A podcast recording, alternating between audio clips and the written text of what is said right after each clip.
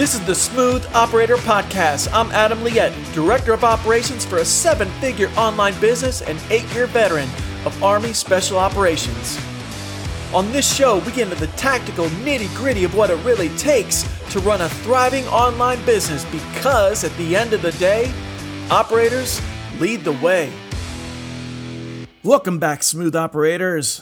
Hey man, last week we talked about S O Ps, right? How much I love S O Ps and how easy they are to actually create as part of your process. If you need to review that, go back to uh, episode seventy and just how easy it is to make S O Ps and then create a library of S O Ps. It's really, really simple.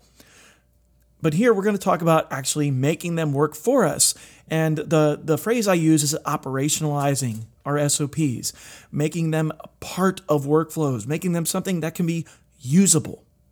Because a Google Drive folder filled with S O Ps, it doesn't do anything for us.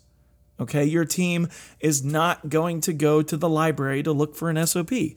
They might. I mean, I shouldn't say they won't. But you're not putting it into their direct line of sight.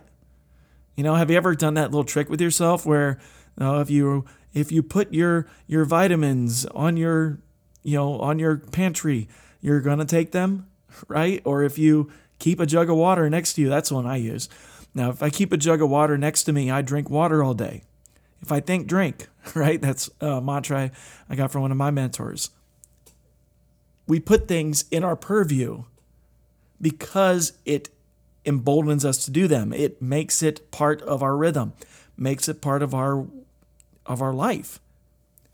And so you need to do that with S O Ps as well. We have to operationalize our S O Ps. So there are so many different tools you can use to actually do this, um, and all of them have their own special, you know, flavor. You know, the one that most people that I I know and I speak to use Process Street. So in all fairness to Process Street, like, it's a great piece of software. It really is. I really like Process Street in its functionality when it's a process that, like, I'm completely taking over. Or if I have to, ex, you know, build a process and export it to someone, you know, that's not on my team. It works really well for that. But here's the problem. You're switching systems. I don't know about you, I don't manage projects in Project Process Street. I use Asana. And it doesn't matter if you don't use Asana. You can use Trello. You can use Monday. You can use, it doesn't matter. Like, pro- project management software is an entirely different thing.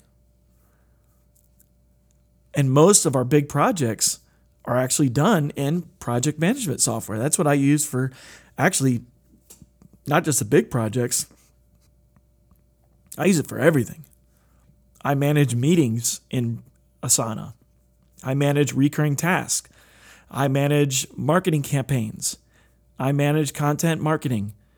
I manage everything I possibly can. I manage my daily to-do list and my morning routine and evening routines, end-of-week routines. All of this is organized for me in Asana. It's one tool, one view of what I need to do to be successful. But when we use something external, we're asking our team to switch systems in order to then follow that S O P. Does that make sense? Not in my view, for a couple of reasons. Not only is there that context switching, switching when you're having to jump to a different system to get that S O P, but you've lost a couple of things.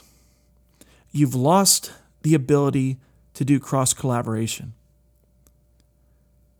So a lot of times, some projects I'll be working on will take a bit from me.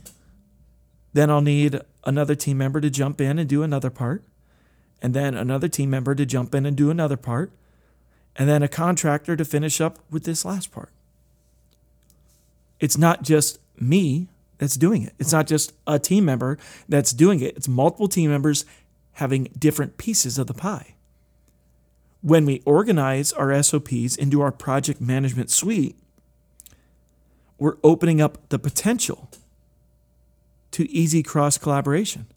we're enabling our operator or our project manager to do something as simple as assign the subtask and then check back to see if it was done. No asking required, no Slack messages, no voicemails. You check and you see if it was marked complete. Then you know it's done. That's the accountability piece of it.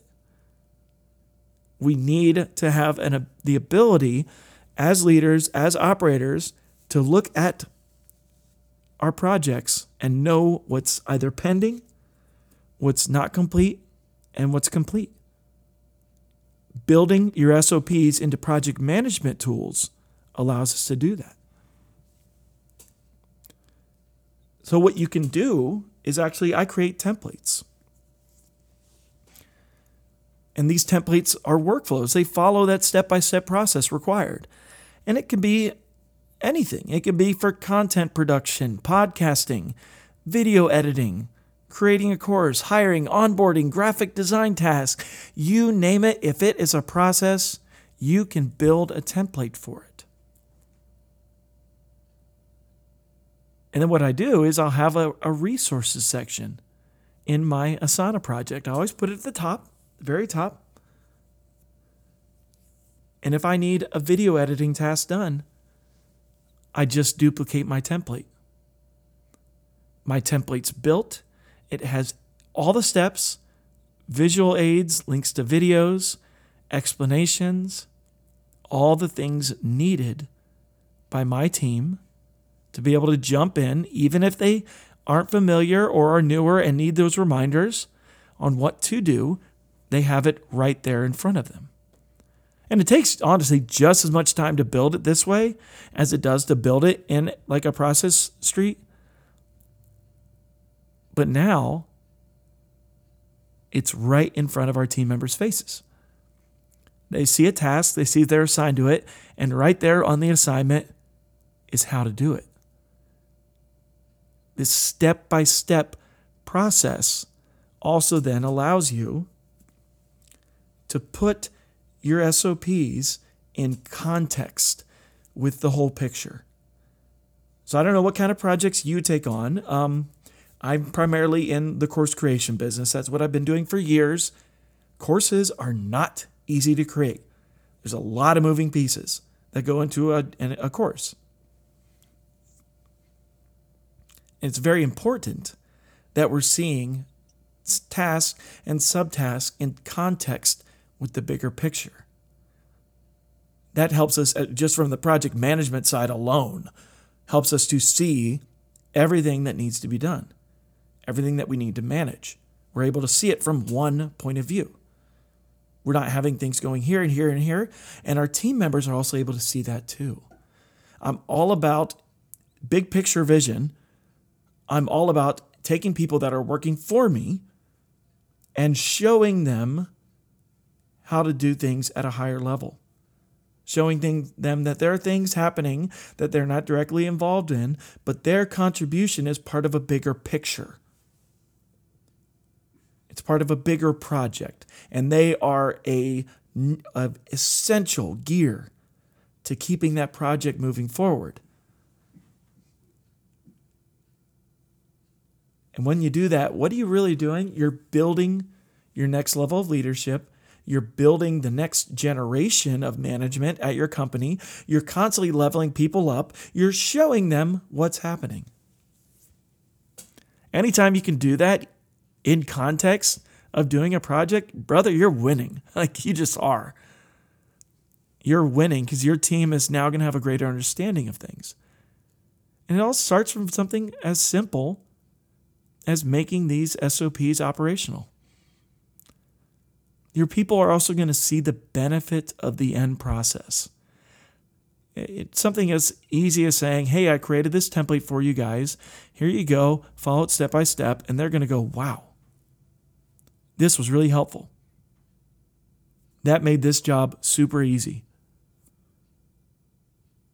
What does that do for you, big picture? It makes it so much more likely that they are going to happily and joyfully jump into the S O P process with you because they've seen the end results. They've seen the end benefits that it made to their own lives. You know, someone once told me, if you want to sell your team on something to do something for you, don't sell them on it and how it's going to make your life easier. Sell them on it on how it's going to make their life easier. This is actually putting it right in front of their face. Showing them, okay, here's the end result. Wow, this is really helpful. Great, here's how I made it. They're beginning with the end in mind. They're able to then see that.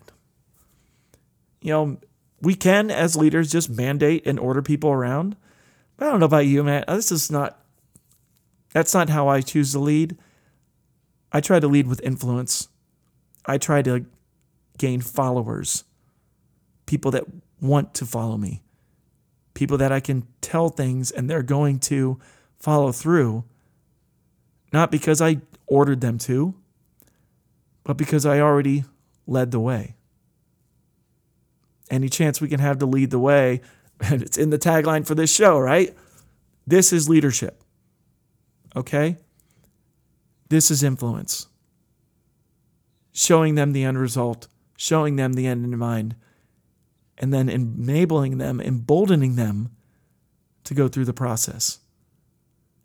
This is how you win. This is how you build teams that are diehard believers that will follow you through anything because they know that really everything you're doing is in their best intention. It's for them.